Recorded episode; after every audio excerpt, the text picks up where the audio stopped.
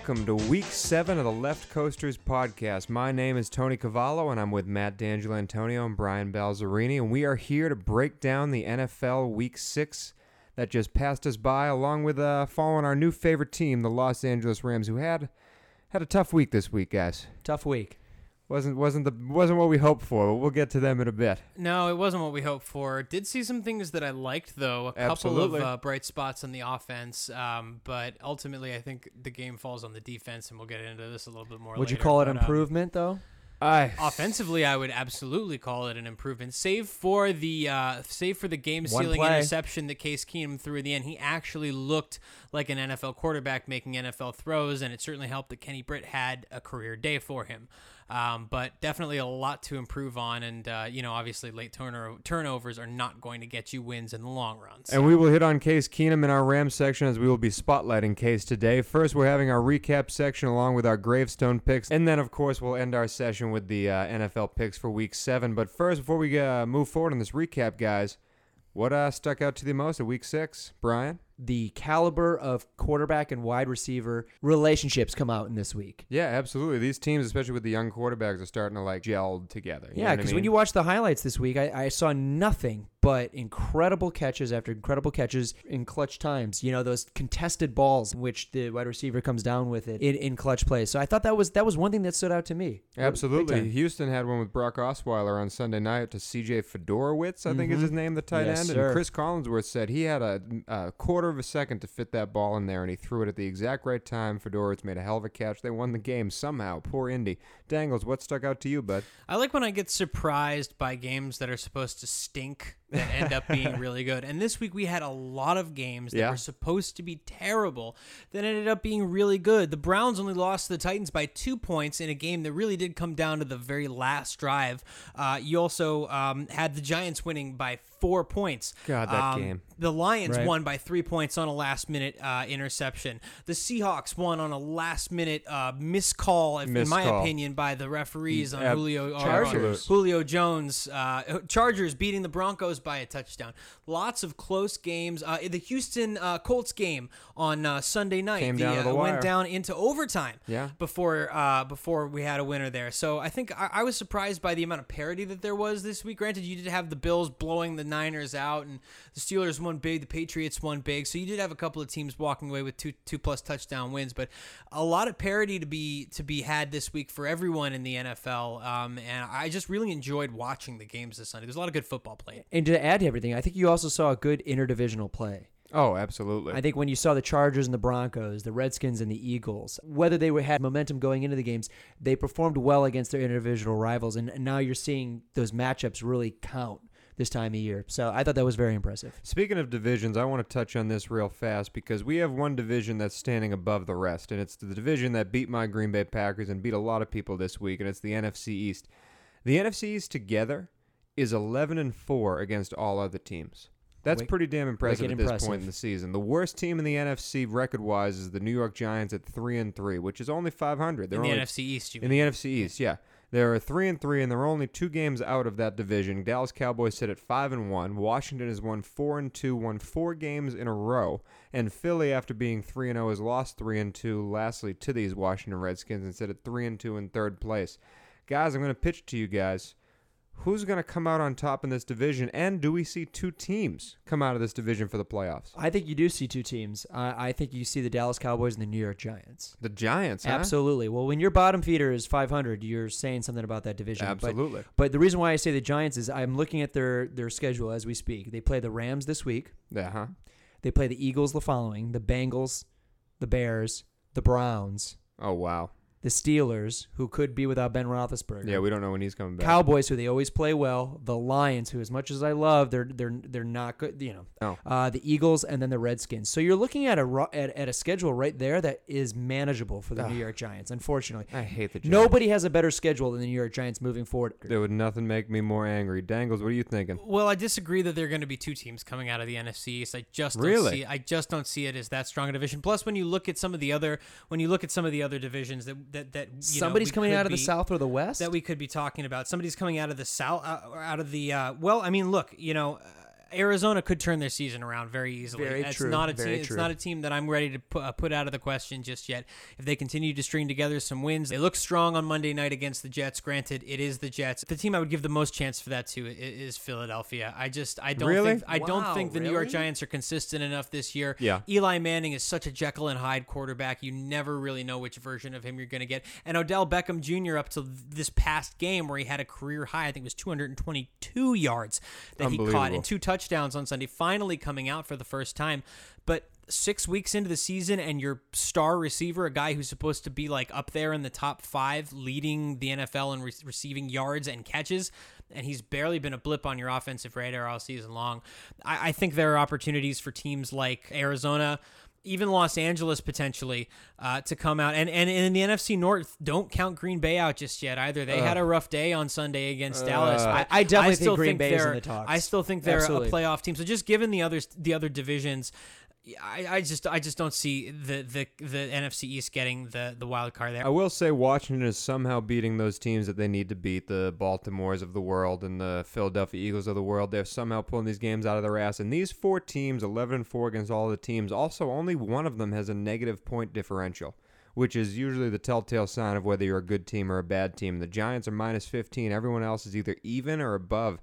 Philly and Dallas are above 50 points, net points. So that looks to be a team that's going to be strong all a division that's going to be strong all year. And think about it like this: they they're at 500 with a Yeah. negative 15 differential. That's not yeah. Quick note on the Philadelphia Eagles: when you look at their their schedule, this is terror. They play the Vikings this week, the Cowboys, the Giants, the Falcons, the Seahawks, the Packers, That's tough. the Bengals. That's tough. that Redskins, Baltimore, New New York, and Dallas to finish the season.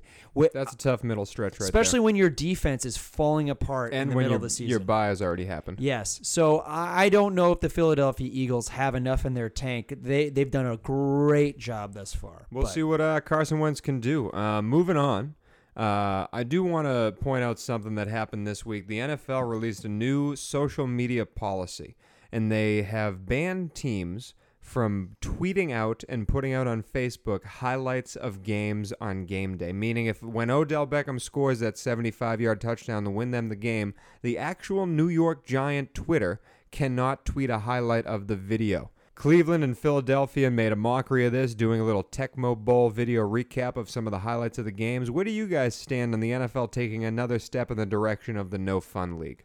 I mean, you're not gonna find a fan of Roger Goodell and me as a Patriots fan. Yeah. Um, but beyond that, I, I even if I wasn't a fan of the Patriots, I would still hate Roger Goodell because he really is making it into the this into the no fun league. I mean, when you, you when you look at how hard they've cracked down on on celebrations and the fines that players are getting for those, fines that players are getting for, uh, you know, wearing cleats. So Antonio Brown this past week, I'm pretty sure wore cleats to honor Jose Fernandez, the Marlins pitcher who died in a, a tragic boating accident um, recently, and um, he's going to get fined for that. DeAngelo Williams last year wanted to wear pink uh, to, to his mother. celebrate his mother who uh, either has or died of breast cancer. I'm not sure which, but it's deeply impacted his life.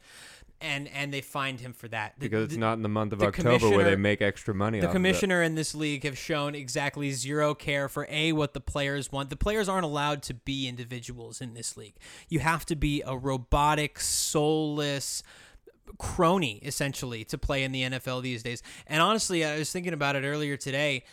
If we really wanted change as fans in the NFL, we'd stop watching Well, that's as a the thing. large as a lar- a large people would just stop watching. and I know their ratings are down. the ratings are The down this year are way more than down, ever but that also has to do I think with the election But and the that pe- fact that a people lot have been of saying the election, the election. There's been two debates. Like you can't tell me that the election coverage people are watching that over the NFL. I think it's another problem there. Bry, You know, I, I'm not going to speculate as to why their ratings are down. I mean, I can make a lot of assumptions. Maybe it's the the fact that there are no major players right now who are just taking this game over. It's, it's there's no sexy player right now that they can talk about. Remember, Cam Newton last year was their poster child, and in, ta- in what he was four- having more fun playing football last year than anyone I think I've ever seen. Absolutely, playing the game that's my point. And we don't have that this That's year. we don't You're have right. that this year. Then You're I right. think that's the issue. I think there's no player right now taking that over like Cam Newton was able to do. But also, problem is they're making too much money. that's the thing. That's the thing. Money drives this league. Our generation right now, that that worst word in all of Webster Dictionary, that millennial generation,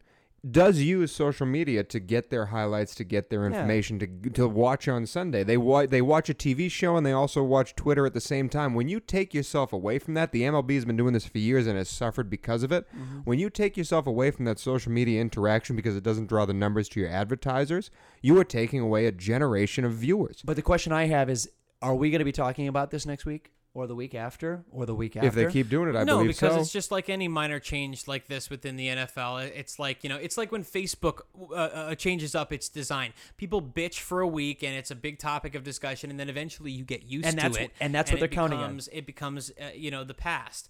I mean, so the, the social media policy, I can see that probably uh, fading away.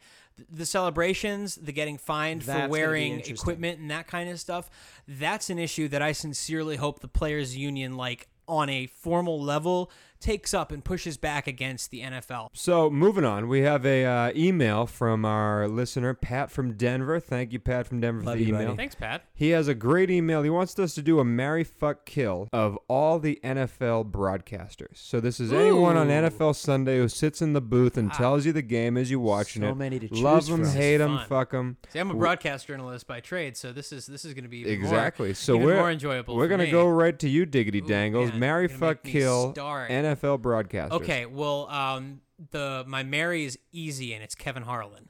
Oh Um, yeah, that's a good one. if you don't know Kevin Harlan, he calls radio games on Westwood One. He's also known for his NBA calls. You might know him if you play the NBA 2K franchise. He is the uh, He's the voice of that? He is the announcer on the NBA 2K franchise, but he also does TV and radio games. You'll hear him on Westwood One on Sundays.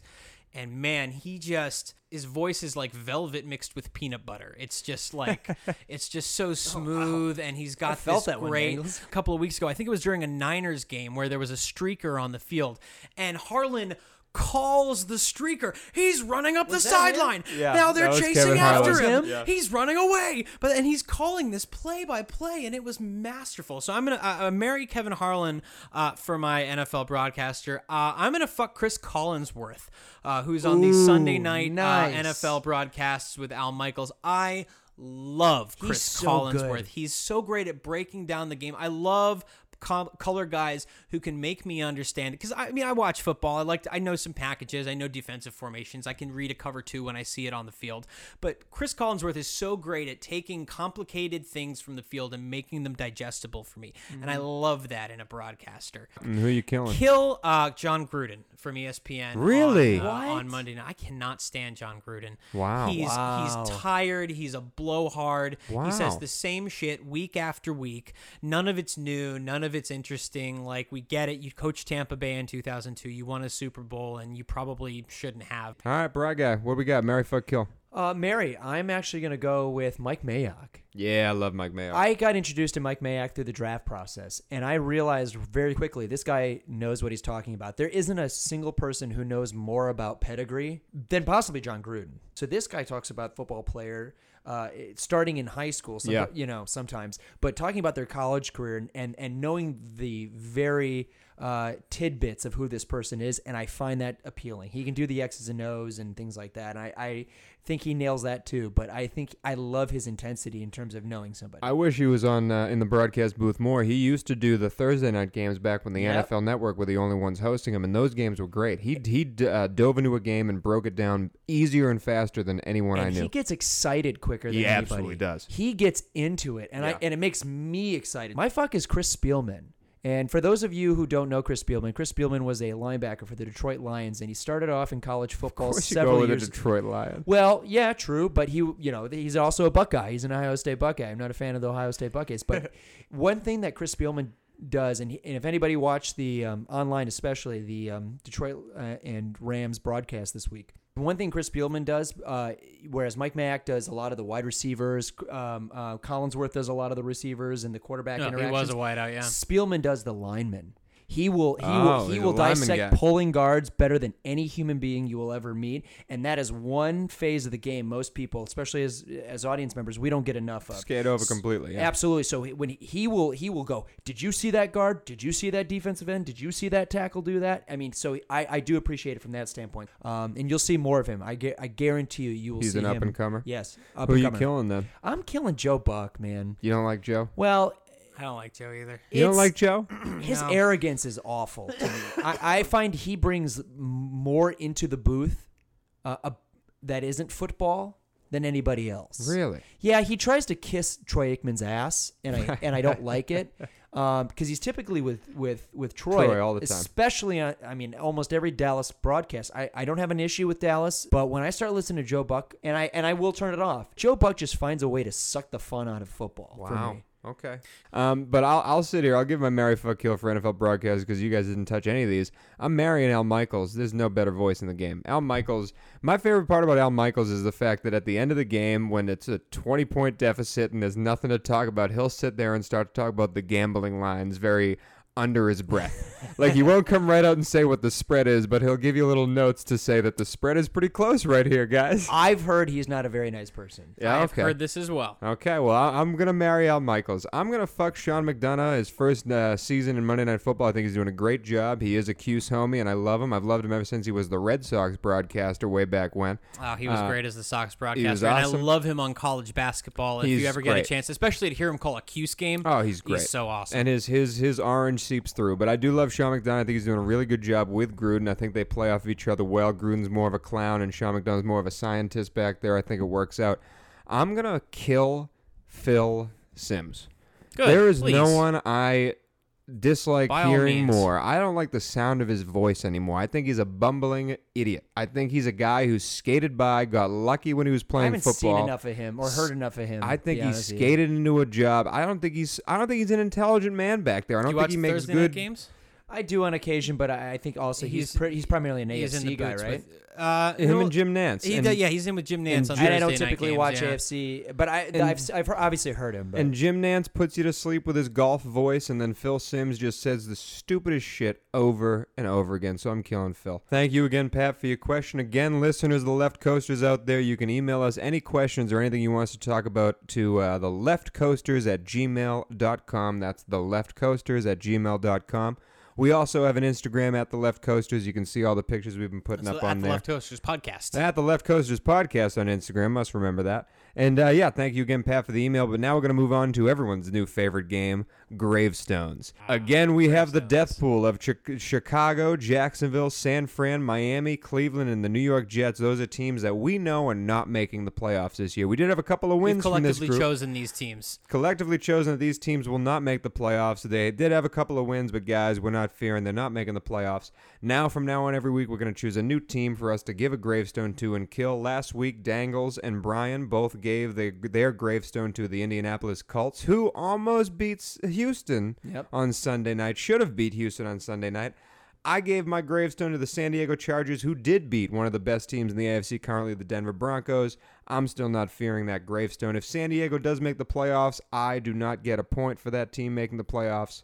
That's how we uh, grade the game at the end. Now we're going to go around. We're going to start with you, Brad Guy. Here we go.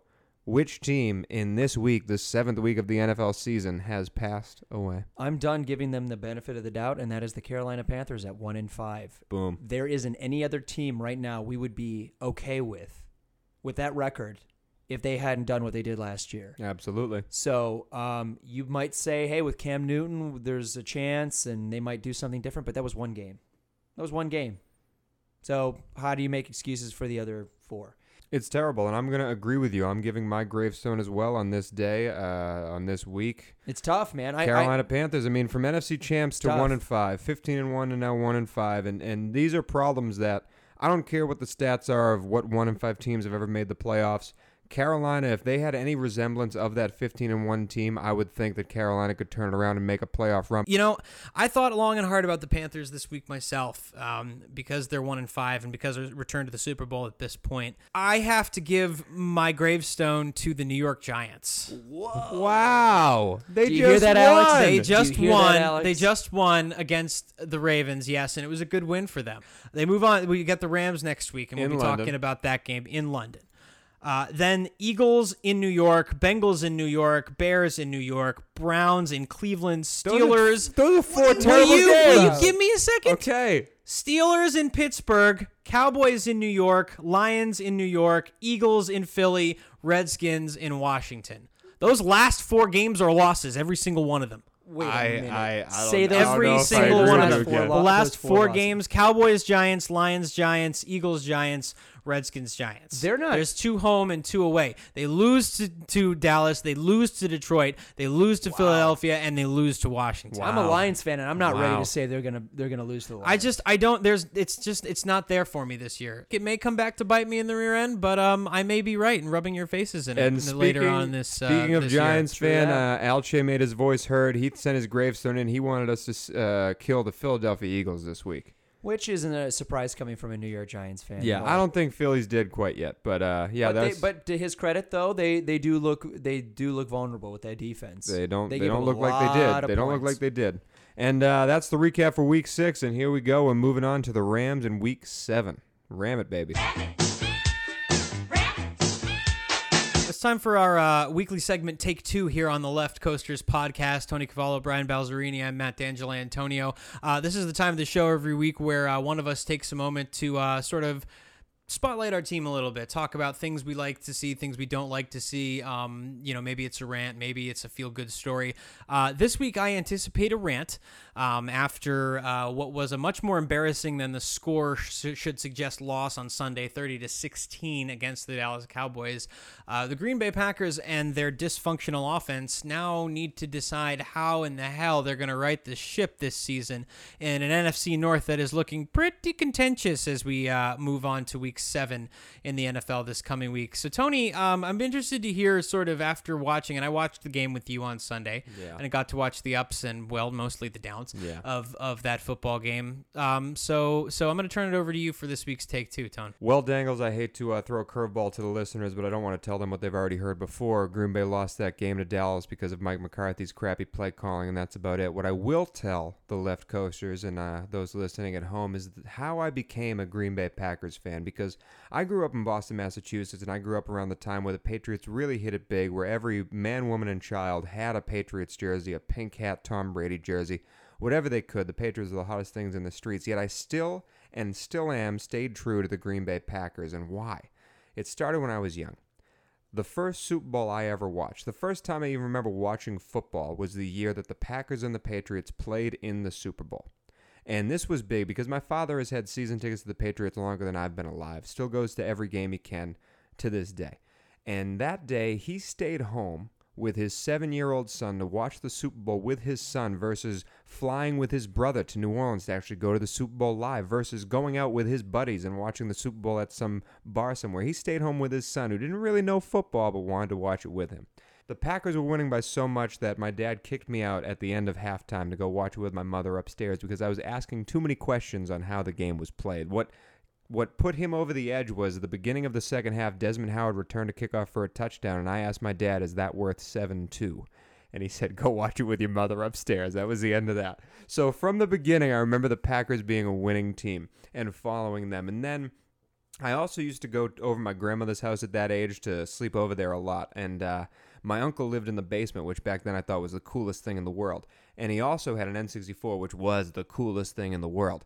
And the only game he ever had that was multiplayer was NFL QB Club 98. But my Uncle Joe, he would only play with the Patriots. That was the only team I really, really knew. He would play with the Patriots and force me to play with someone else. But who was on the cover of that game? Mr. It was Brett, Brett Favre, wasn't it? Yeah, Mr. right. Brett Oh, Favre. it wasn't Desmond Howard. So I no, it wasn't Desmond Howard. So I University of used to play with the uh, with the Green Bay Packers against his Patriots, and he would kick my ass. But I would learn the game of football and the names of the players through a video game because back then they still had the names and numbers on the jerseys, and became a Green Bay fan through that.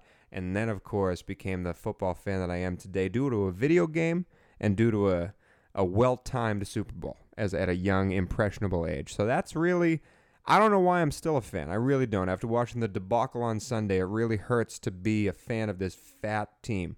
But that's my team.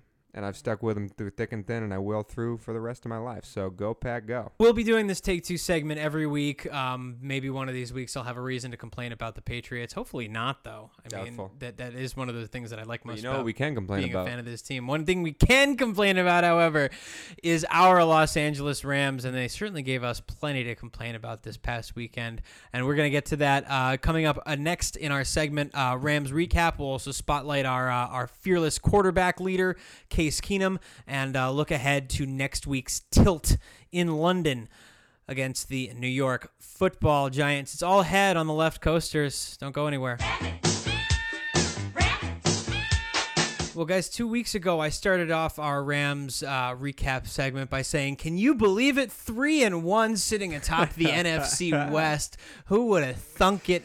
Four weeks into the season, the Rams leading the NFC West, and now here we are in a little bit more familiar territory, uh, sitting at three and three on the season after a 31-28 loss uh, this past weekend to the Detroit Lions at Ford Field in Detroit, uh, and this one was tough, uh, guys, because the offense is or was clicking as on as close to all cylinders, I think, as we've seen all season long. Case Keenum threw for a season high. Kenny Britt had a career day. Kenny Britt was awesome. Um, Todd Gurley didn't quite go off to the extent that you had hoped that he did last week. He But had Best all season. best all season. He did he did get there was one key play that they really he really needed to cash in on, which was that uh, fourth and one on the goal line at the end of the second uh, first half, excuse me, and uh, they really needed to capitalize on that. That would have been the difference right there. Um, but then of course that and the late interception thrown by Case Keenum ultimately do the Rams in. Um, what takeaways? And I'll start with you, Brian, because I know you watched the game closely this week. Uh, what were some of the takeaways? Let's start offensively that you you you saw from. I guess uh, let's let's start broad and ten thousand foot, and we'll zoom in a little bit. Some of the things you saw on offense this week. I saw a team that had options. When they started off the game, Todd Gurley looked great. He was he was getting touched for the first time, three or four yards back. Thank you, Chris Spielman, for pointing that out. Mm. But it was, it was, it was reg. He was regularly deep into the defensive backfield before being touched, and then they were able to just do what they wanted. It, it never stopped from then on out until that last play where Case threw that interception. But it, it was it was all Rams on on offense. I mean, he threw to seven different receivers at one point. He was dipping and dunking everywhere, and that shows me they were able to open up the playbook, and it looked good. I mean, on that one touchdown where Case Keenum took it in himself, he made it look easy. It was fun to watch the offense fly. I don't think that's going to happen every week. I think the Detroit Lions are that bad on defense. But the offensive line didn't look like they had problems with anything. They played really well. They Tony? played really well. It was a complete game, so it was fun to watch that. Tony, offensively, Offensively, it was Kenny Britt. Honestly, that old man played a hell of a game. He was making catches Brian down Quick, the field. too. Brian Quick too, but Kenny Britt had some catches down the field that were uh, some of the best catches I've seen all season. He had one one-handed catch that was for over 40 yards down the sideline. That honestly, Case A put a ball in the place that only Kenny could catch it, and then Kenny came down with the ball as he has a defender on him. Kenny had a hell of a game. I will say what did not make me a fan of this team was the amount of penalties that were on the field. Bad. There were a lot of really, I didn't know really this, but they were the second in the league in penalties. Yeah, it's it's a traditional team, uh, traditional Jeff Fisher stat line to be high in the penalized teams. He just has a team full of punks. Always has, always will. Kind of like the victory formation. the, the victory formation thing really made me angry more than anything to watch them in the victory Made you formation. angry. And I didn't catch this until it was after the game when I was watching highlights because I had flipped over at that point. But when Matt Stafford goes to kneel down and the Rams try to dive at the legs of, Of the, the of lineman? the lineman of Detroit, Awful. you- listen, you're not trying to win the game at that point. No, at no point are you trying to say, "Oh man, maybe I can cause a fumble." No, you're just trying to hurt someone. And you know what? Those guys are trying to go home to their families. Yeah. Last last play of the game, you have no reason to do that. That's not It's a sportsmanship punk at move. all. It's a punk move. but that's but then again, that's the second time this year that that's happened. When guy, a guy like Donald doesn't get what he wants, he he acts like that. yeah. now. Overall, Dangles, they should have won this game, man. Yeah, well, it was uh, very much the offense because the defense didn't really play spectacularly. They sacked Max Stafford just one time, didn't force any interceptions uh, on Stafford whatsoever. Um, and, and and actually, an interesting note on the point of the uh, the final snap of the game, Jeff Fisher has since come out and apologized to Jim Caldwell, um, and he said he told he told uh, reporters during a call today that he did not direct his defense to do that. That that was something that, that the defense took upon themselves to do. I don't know which- if that's even. Worse. I don't know if that right, and that's dude. actually kind of what That I was goes going to back to ask what you guys. saying. Or, well, Well, that goes back to what we were talking about last week, in which Jeff Fisher throws his guys under the bus. Yeah. Like to me, you don't you don't come out in the public and say, you know what, these guys did what I didn't tell them to do. You say, you know what, it's an inner locker room thing. I'm dealing with it. Guys will be will be fine. That's very true. that's know a good? Point that. because You know what I it's mean? all no, but it is all how you frame it because Bill Belichick Wouldn't do frames this as this is an issue where, like you said, we're dealing with within the locker room. There was he wouldn't say he wouldn't say I didn't tell them to There do that. He would say there was miscommunication between me and my defensive captain, and we made the mistake as the coach that falls on me, and I'm going to try and rectify it. Instead, again, Jeff Fisher, being a scumbag, throws his players under the bus. Well, I didn't tell him to do that. And regardless of what you, you know, you, whatever, your players are going to be players. At the end of a game, when you're losing by three, you. tensions run high. People Yeah. are going to get mad. People Yeah. are going to push and shove. These are large men. Pushing each other around for a job with egos. Yeah. You can't throw your team under the bus like that. And and so, but so so yeah. Uh, so so that that obviously he's he's addressed since then. Um, not a spectacular game for the Rams defensively. I, not, I mean, I'm trying to think of things that I can sort of bring up that I was really impressed by the defense with. And listen, Detroit's offensive line is not good. We saw Matt Awful. Stafford lose his helmet last week. They didn't have a sacked. running game. They didn't Yeah. have a running back. The game. fact that he only got sacked once is miraculous. And when Zach Zenner's running the ball and you can't get to Matt Stafford and force him to make bad decisions, I don't feel good about this Rams team. Like at, at even at three and two after losing last week, I felt like, well, this is a team that could, you know, if they shape it up, they could contend. The Lions suck, man. The Lions really. I'm sorry, Brian, on but offense. The Lions Not on suck. offense. No, I think period. The Lions suck. Detroit puts up garbage time points when they don't need to. They beat who? The Bears?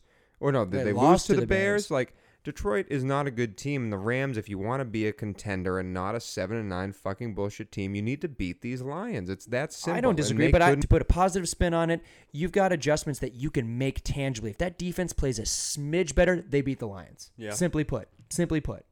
Three and three uh, uh, to start the season now, uh, according to ESPN. That is the fourth time in the last five seasons that the Rams have started uh, three and three, and Familiar per ESPN, as, per ESPN as well.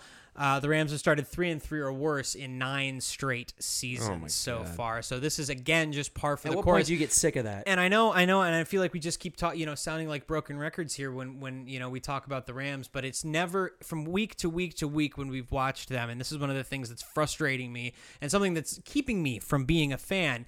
Um, is is just that inconsistency. The other teams, like the Panthers, for instance, you can see consistent themes. Cam Newton's getting hit. He's not finding his receivers the same way that he was. There's a consistent theme of why they're not playing well. The Rams aren't just are just not executing on a couple plays when they need to, and that's what's holding them back. and yet they're still the only team in the league that has beaten Seattle.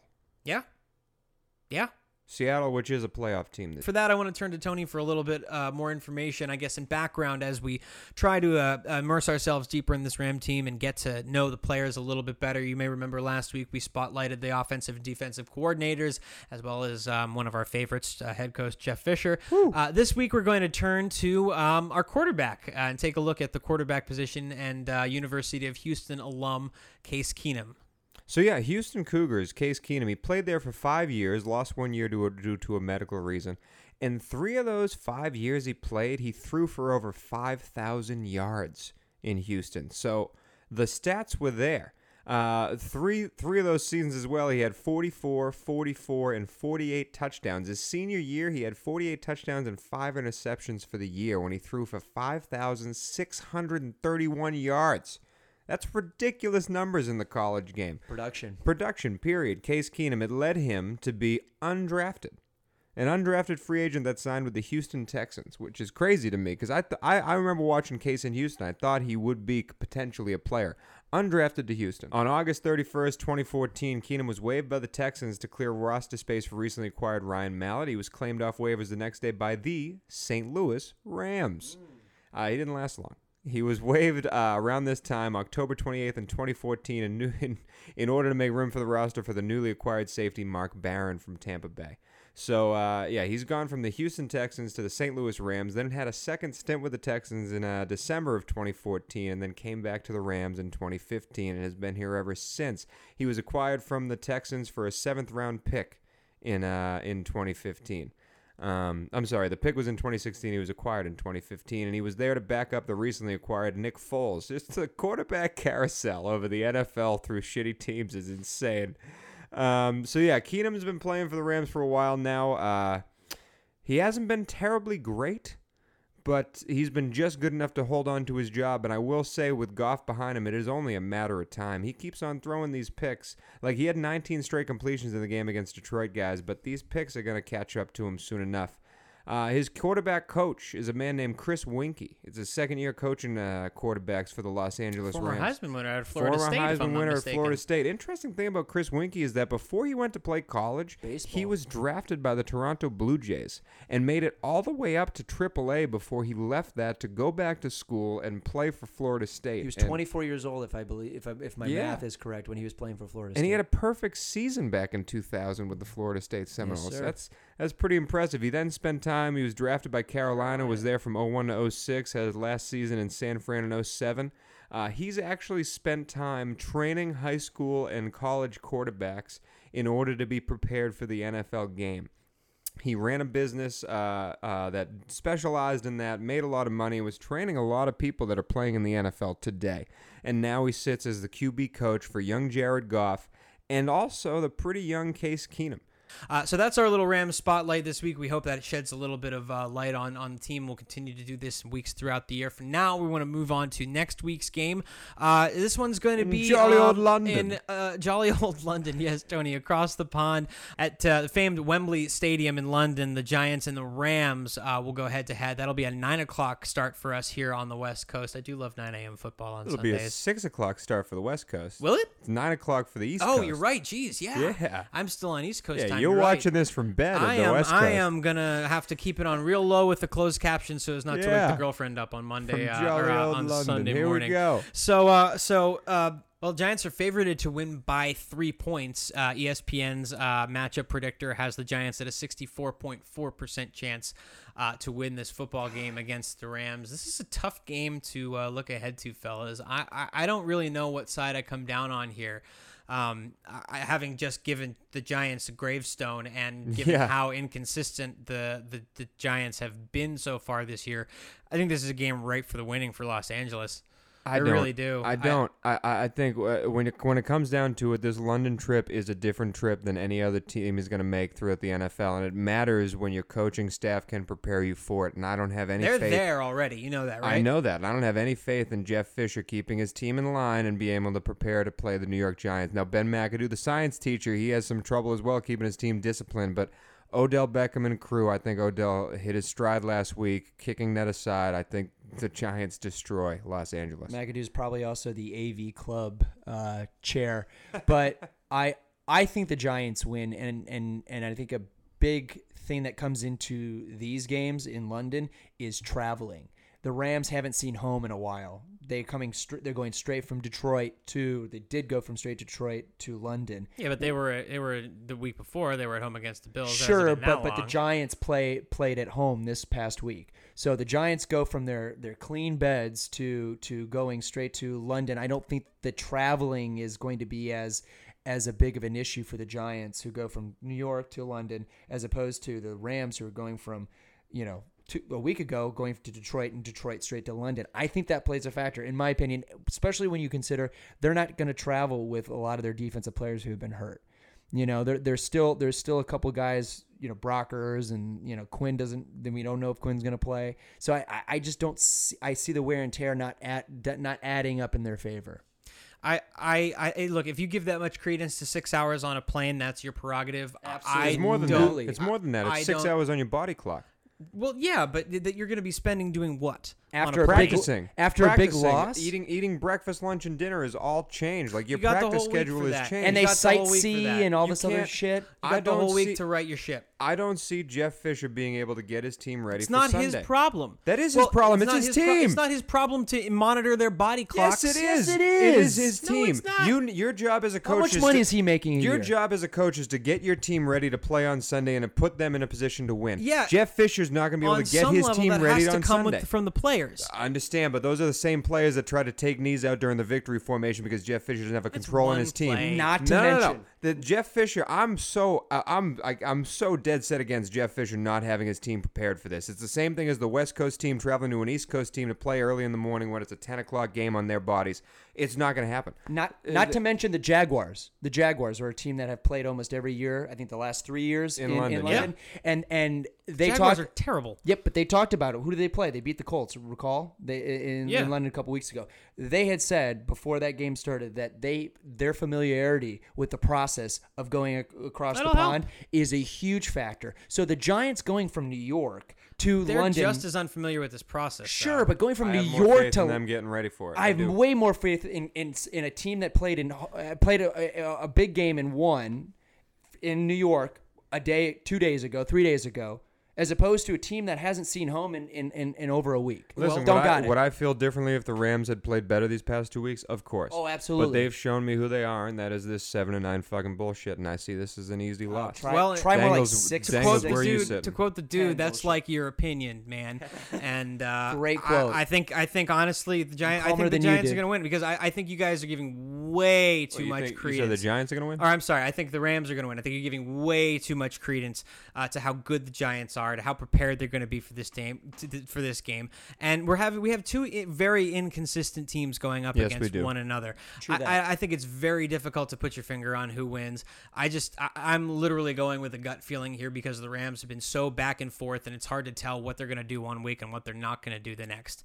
Yeah, the process is probably going to be tough, and the trip's going to be hard on them they'll figure it out. And one way or another, it's their job. I don't care how tired you are. I don't care if you haven't eaten your fucking breakfast. It is your job on Sunday to get up and go out and win. And that's why you get a paycheck with seven numbers on it.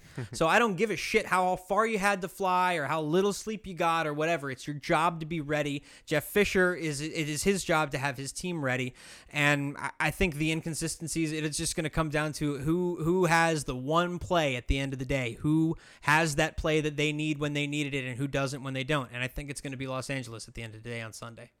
And so we'll see what happens as they go to London. As we said, the team is already there. They'll be spending this week to prep and apparently shaking off the like eight tons of jet lag that Brian and Tony think that they're going to be having uh, uh, going over there.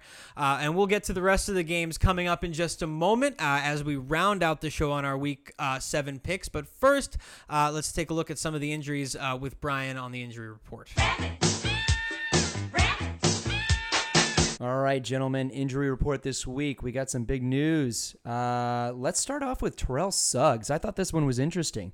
A torn bicep, yet he's going to be back in a couple weeks. That uh, deer antler spray in Baltimore is really working out for That's them. He's crazy. Suggs. He's a monster. Of course, he's going to be and he back. to- he tore it sacking Eli Manning. Yeah, he's he's a monster in the Space Jam way. It's a little bit of uh, it's like the Rocky Four aspect of the monster over there. What a little beast! Extra uh, credit work by him.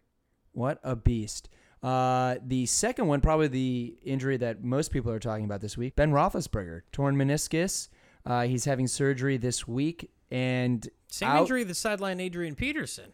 Absolutely. Yeah, I think Adrian's was a little bit worse. I don't think it's a full tear for Ben, I, but I it's think still, it was a slight tear, and I think it's just being cleaned up. that's is still what they that's said. still big, Well, big, big loss. Either way, Steelers fans, never something you want to see on a Sunday is number seven in black walking towards the locker room and number three Landry Jones warming up on the sideline. But doesn't sideline. this happen every year with Ben? Doesn't Every he miss middle Oh, yeah. middle of the Oh, yeah. season games every year, and they seem to be okay by the end of it? Had Like, the wonderful pleasure had the wonderful pleasure of watching Deion Sanders talk about that this week with LT, and it was beautiful. Deion Sanders at the beginning of the season, if anybody recalls, uh, called that Ben Roethlisberger would be injured this time this year, It's pretty. It's it's like like clockwork. yeah, it's like, Like betting on black, man. It's gonna happen. And last but not least, we have Justin Houston coming back for the Kansas City Chiefs, uh, coming off a big win. I think this is a big deal for them. Justin Houston is one of the unsung heroes of the NFL on the defensive side. He can turn a game around from defense. He's a Khalil Mack, J.J. Watt style player. Kansas City needs all the help they can get. They are 16 and 2 after the bye, but that doesn't mean they're going to be a good team there on out. But Houston can change that defense around. and it couldn't happen any better uh, after a big win off at, at Oakland. I thought that was a really, really big win for them.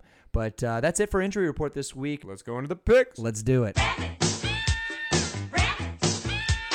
Here we are getting ready for our picks for the week seven of the NFL season. We are the Left Coasters. I am Tony Cavallo, followed by Matthew D'Angelo Antonio and Brian Balzerini. And as always, guys, if you want to email us, you can reach us at the Left Coasters Podcast at gmail.com, or you can follow us on Instagram at the Left Coasters Podcast. Uh, last week, every one of us went seven and eight with our picks. Seven and eight, All following the Jeff Fisher way. Uh, that leaves Dangles in third place at 36 and 39, uh, Brian in second at 41 and 34, and myself, the King, 42 and 33. Let's do it. We've got Green this, Bay. this Thursday night. We've Green got Bay. the uh, is is Green Green, Bay Bay, playing this Packers. Thursday? Green Bay. All I'm right, I going think we got the, Chicago Bears at the Green Bay Packers this Thursday. Dangles, what do you think? Uh, I'm also gonna go with the Packers, an upset team, mad about how dysfunctionally it played on Sunday. Talk about back fucking dysfunctional. and beat the shit out of a crummy, crummy Bears team that honestly is probably gonna have to think about whether they're gonna continue forward with Brian Hoyer, Hoyer because despite the fact that he's been good, he's not been great. I don't know if you, you switch him out for Jay Cutler though. That's how bad Jay Cutler is. Listen, I will say I haven't been able to talk about Green Bay versus Dallas, but I will say first and goal from the two, you run with Eddie Lacy. You Oh, do not call doubt. a planned QB fucking draw with Aaron Rodgers in a five wide formation. You fucking dipshit idiot Mike McCarthy. That's like Pete Carroll in the Figure Super it out. Bowl stupid level. Figure it out. Green Bay better beat this Chicago team. Packers, come on now. Can't be stupid here. Uh, next, we have the Saints at the Chiefs. Tony, what do you think? Oh, that's a good one. Saints at the Chiefs. Justin Houston returning. Saints just had the win of their season. Kansas City Carolina. favored by seven in the line, if that helps you. It doesn't, but I think I'm still going to go with Kansas City. As am I. Uh, Justin Houston's a big help on defense. They're going to need a lot more out of Alex Smith if they have any desire of being a force in, in the with that. AFC West. Uh, he's just he's not throwing touchdowns. He doesn't have tools at wide receiver, uh, and his running back situation is unclear. But I still think they beat uh, a lowly Saints team that, despite coming off of a win against the Panthers this week, is not uh, that good. What'll be interesting to see is if the Saints play well against a team that they'll be more equally balanced with, because I don't think the Chiefs are going to light up the, the scoring No, board. So I, not. I don't think they'll be in a shooting match like they normally have, but I, I'll go with the Chiefs. Next, we have the Vikings at the Eagles. Oh, that's easy. Vikings. Eagles are falling apart. Wow, that was quick. Yeah, I think I'm going to go with the Vikings too. Even coming off the bye, um, I just I haven't seen anything yet. To, I'm still looking for that weakness in Minnesota. They're not a very high output team in terms of offensive yardage, and that could come back to bite them in the rear end at some point. If because one at the point at which he, Sam Bradford really starts to get heat from a defense, then we're going to see what he's truly made of. Speaking of. of heat from the defense, though, the Eagles let up let Ryan Kerrigan get three sacks in the first half. That right tackle that replaced That Lane was- They're Johnson missing is Lane terrible. Johnson, and that was Um, a big hole in I that Eagles Minnesota offensive punches him in line. the mouth. I think he got I think he got busted for PEDs. Yeah, he Um, did that Terrell Suggs stuff. Yep, I think I'm going to go with the Vikings, but what's going to be interesting to see what kind of coach Zimmer is on in the in the bye week Yeah. because some coaches do really well, as we saw with uh, uh, Andy Reid, Kool-Aid Man. 16 and two. Like, are you kidding me? I think this is the true test. This week is the first real test the Vikings will face, and we'll know a lot more about them as a squad after this week is over. uh, next, we have. Didn't we just see this team, the Colts at the Titans? Am I crazy? Didn't we just see that? no, I think you're just getting uh, bogged down with all the But shitty it's- Yeah, football the that we've had shitty- to watch shitty out of the team And reviews. AFC it's always South. the Titans, right? it's al- it's always the. AFC South. Oh, usually is is what we're dealing with. All right, this what, is what do you? What, this is really Which hard. bottom feeder, Um, feeder are you taking? This? Ah, well, it's Tennessee's favored by three, uh, and I, I, I think I probably got to go with the line here. I'm, I'm going to take the Titans only because Marcus Mariota has has started to come out not only in terms of passing, but he's been running the ball very well the last couple of weeks. They've been able to skate by, and I think it's that uh, Indianapolis is a team against whom you can just skate by and get it done. I'm going with the Titans. Honestly, if you had to pick a team in that division that impressed you the most right now, Tennessee looks the prettiest. Houston's not there, Indy's not there, Jacksonville's not there. I think Tennessee might sneak in and win this division. I'm not lying to you. I'm picking Tennessee in this game. Uh, I'm going to pick the Colts. I'm picking the Colts because I, I don't think the Colts can stand to live with themselves with Frank Gore and Andrew Luck and lose another game as as as as they have been. And I and I just think the Titans aren't that good. I think they're okay. Yeah. But I, I they're ready to lay an egg, and I think it's it's gonna be the Colts because I can just see us next week talking about the Colts coming back. I can just see that. I can just see that. we should have been talking about this week. They should have beat Houston this week. And I think those interdivisional those interdivisional matchups that we you know we've we've been commenting on, I think this is one of them. So I'm going to pick the Colts. Uh, next we have the Bills at the Dolphins, coming off a big win. We didn't talk about that. The Pittsburgh Steelers is was that all because of Big Ben, or do you think the Dolphins are are No, I- able to sneak out a couple more wins here? I think Pittsburgh has some real troubles with their defense that their high-powered offense has been covering up, and Miami really exposed that they can do whatever they want. And we killed them, so they're not a team that you would you would expect to do that. Absolutely, I'm still picking Buffalo this week. This I don't know where it came from. I, I I think it's the most surprising thing in the NFL. The firing of that offensive coordinator when we thought that the defense was the problem. They've lit it up the past four weeks. Uh, they're gonna beat this Miami team. That would make them five wins. Yeah, they're gonna beat this Miami wins. team. It's been almost exclusively the running game, though, Yeah. that has done this for them. Not a whole lot going on in the passing Tyrod's game. been running Tyrod, he's a been lot. he's been running the ball a lot, but it's really fallen on the shoulders of, of Shady McCoy and to a much lesser degree Mike Gillislee. Um, I think the Bills could very easily lose this week.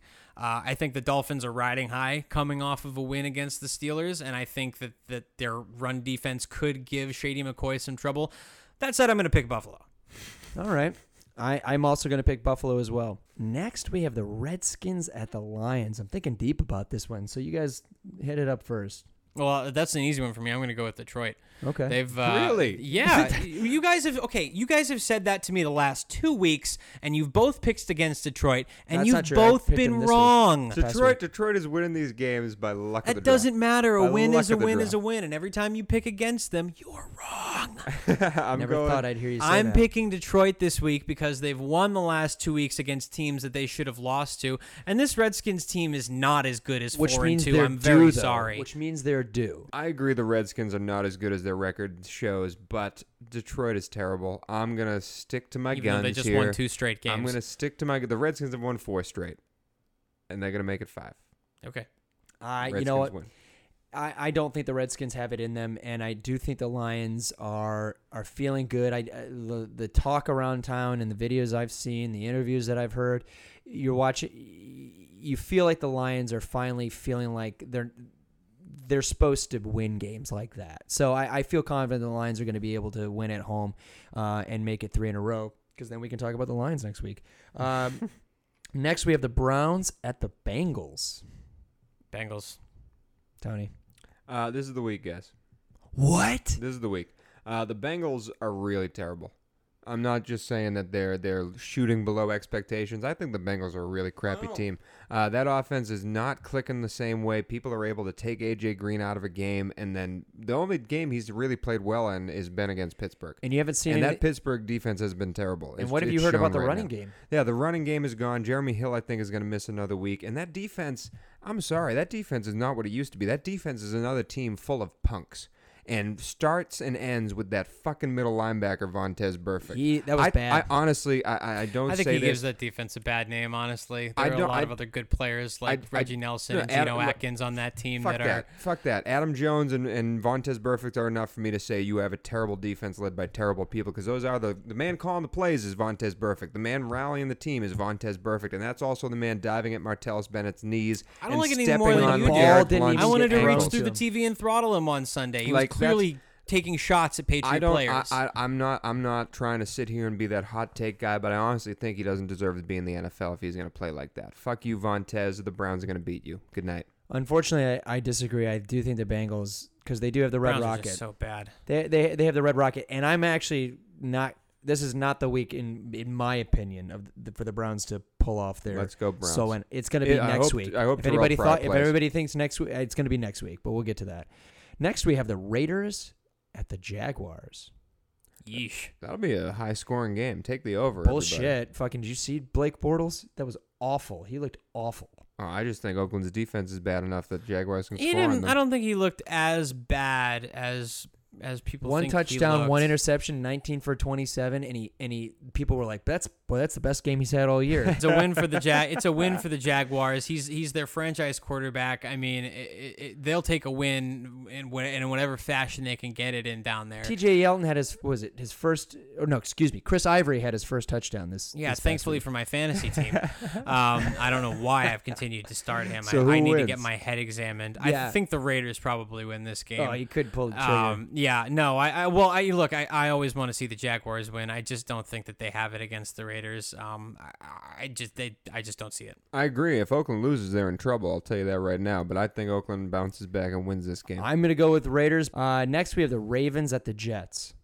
Oh God, uh, Ravens have shown that they're not a, a real team this year, but I still think they beat these lowly Jets that have clearly quit on their team. Who's throwing the ball? That's the question. Ravens shouldn't have lost to the Giants this past week, and uh, I, I do agree with you. on don't that. think that they will. they shouldn't uh, have lost to the Redskins last week either. Like this is a team that just seems to find ways to lose. No, but they're still sitting at three and three, and in that division, given how unpredictable teams, you know, like the Bengals, for example, have been, uh, and you know, who knows what the what things look like going forward with the Steelers. They have a tough matchup this week, which we'll get to momentarily. Um, I mean, the Ravens, I, they absolutely have to win. The Jets are terrible. Ryan Fitzpatrick, again, has zero touchdowns and 10 interceptions in the second half this season. We might see Geno. We might. We saw might Geno. see We saw Geno. Geno this week. Yeah, we might against see the him start a Cardinals. We may very well see him start a game because Fitzpatrick is not cutting it. And it's No. not uncommon. It's not uncommon for a quarterback a team has yet to see this year come in and just light up the scoreboard. So, uh, you know, I, I still stick with the Ravens, but we shall see what that uh, what that game holds with Geno. Next, we have the Chargers at the Falcons. Ooh, ATL's got to bounce back after that Seattle game that they They, will. They didn't. They didn't get blown out. They That's should- a heartbreaker. They should still be playing this game right now. Julio Jones uh, got clearly interfered with by Richard Sherman on the final play of the game, and there was no flag on the He's play. been getting away with plays like that for a Yeah, long e- time, though. even He's made a though- career on that. Even though they flag fucking everything in the NFL, they can't find a flag on I that bet you if play. that was the Lions, that would have been a, that that that that would have been a call. But yeah, ATL, I think they bounce back and they win uh, against this pesky Charger team. Yeah, I think so too. I think you saw an anomaly last week in San Diego, uh, and the, with the Chargers winning. I think that uh, yes, I, I, I absolutely agree with Tony. Uh, we're not we're not different a lot this here, week that Atlanta will bounce back. we're not San different a lot. Is is the NFL getting easier to pick, or are we just all dumb together? I think we're all dumb together. Okay. I don't know, man. Like I'm I'm trying to f- trying to come go out on a limb on a couple of these, but you know, in Atlanta, if that were in San Diego, I'd pick San Diego, but I'm going to go with the Falcons on this one. Uh, next we have the Buccaneers at the 49ers. Boo, boo. Do I have to choose one? Yeah, you do. Boo. Keep in mind too, the Buccaneers are coming off You know a what? bye. Let's get ball. Let's get ballsy. Who I'm gonna I'm gonna pick the 49ers to win this game. Yeah, Cap- congratulations. Kaepernick, Kaepernick petty is. fuck I I've know ever that's a, that's a that's a. all right, here's the it's thing. a sad. It's a sad pick. He's gonna start again next week. It sounds like. As he welcome, welcome back to the NFL, Colin Kaepernick. You still stink at football. All right, you've lost your mojo. One of those you've lost touchdown your passes he threw on Sunday It hit was Torrey like Smith in the a lame duck, Yeah. like like Yeah. heave up in the air to Torrey Smith, and it's the a wide miracle receiver that stopped. yeah, like he just turned around, and caught it, and then it. ran across It the was- field it- and beat the rest of the defense. The- I've never seen worse blown coverage this season. It was almost as bad as Trevor Siemian's Hail Mary attempt at the end of his game on Thursday night. I'm going uh, against San Fran, and I'm going with. I honestly don't even know who they're playing. Who are they playing? Tampa Bay. yeah, we're I'm gonna gonna, go with Tampa Bay we're too. gonna go with Tampa Bay. All right, next we got the Patriots at the Steelers. Ah man, See, this, this, is a tough one. this would have been the game of the week, Right? guys. This would have been the game of the week if Big Ben didn't tear his meniscus, man. I think. New England wins easily. Landry Jones, he honestly, I think he's a decent quarterback, but you ain't gonna beat New England. even in Pittsburgh, I agree. I think uh, I think the Dolphins did do a lot to expose some serious holes, as Tony said earlier in uh, Steelers in the Steelers defense this week. And uh, I think you're going to see Tom Brady, who's still back and still mad and still as good as ever, saying that he feels as good now at 39 as he did, even better, in fact, than he did at 29. My boys walk home with another victory in this. To all the listeners at home, you guys should look up the New England Patriots and what they did at Gillette Stadium with Brady's entrance onto the field. If you guys remember the WWF when Goldberg was in there, they had a Goldberg style entrance from Tom Brady coming out of the locker room with Carmina Burana playing, leading into Ozzy Osbourne and Crazy Train. it. It was awesome. Go Brady. I recommend Nice, it. nice. Uh, I'm gonna go with the New England Patriots as well. With Ross Roethlisberger, that's a whole different conversation. But unfortunately, we're gonna be watching Landry Jones on his back a lot. yeah. Uh, next, we have the Seahawks at the Cardinals.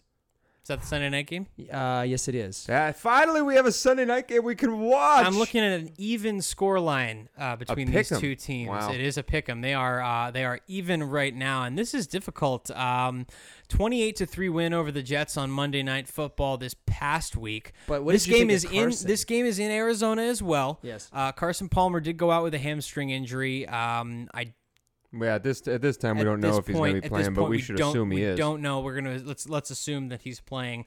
Um, even so, even so, I'm gonna go with Seattle. They're the top defense in the league, uh, and Carson Palmer has not been himself this year. And really, the one the one person who has been the the linchpin for that entire offense has been David Johnson. When he plays well, the Arizona Cardinals win, and when he doesn't show up on the stat sheet, the Arizona Cardinals lose.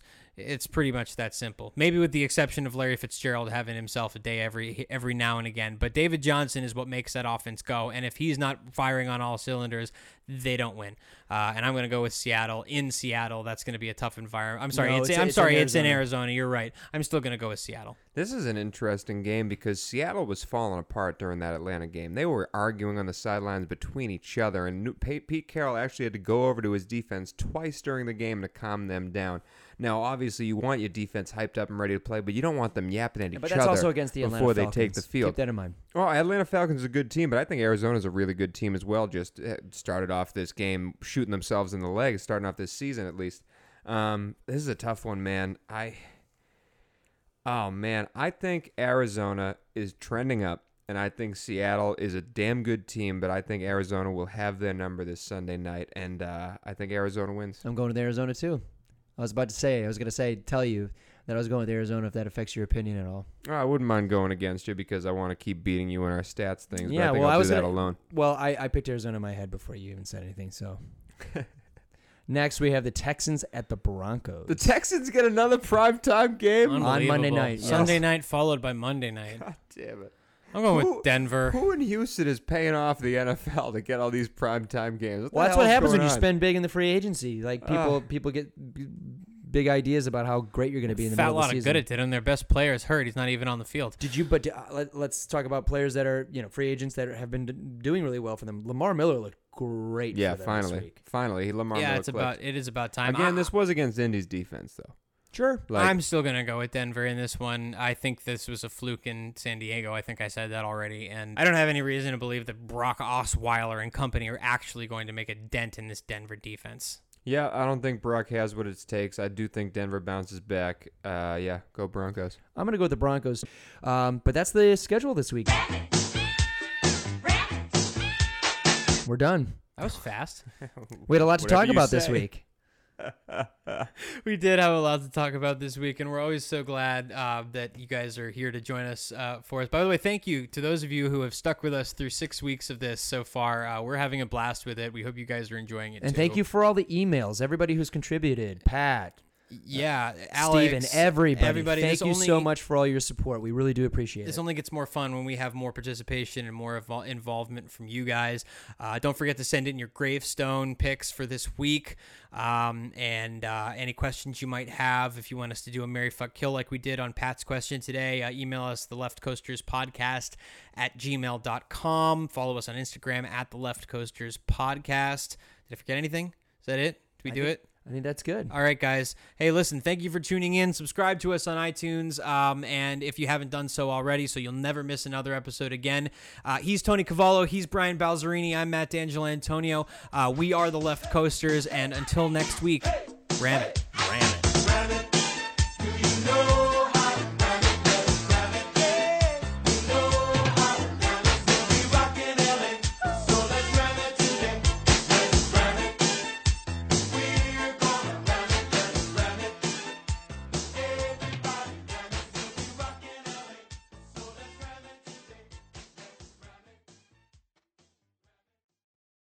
The world's best known investor and Wall Street expert Warren Buffett once said, Wall Street is the only place that people ride to in a Rolls Royce to get advice from those who take the subway.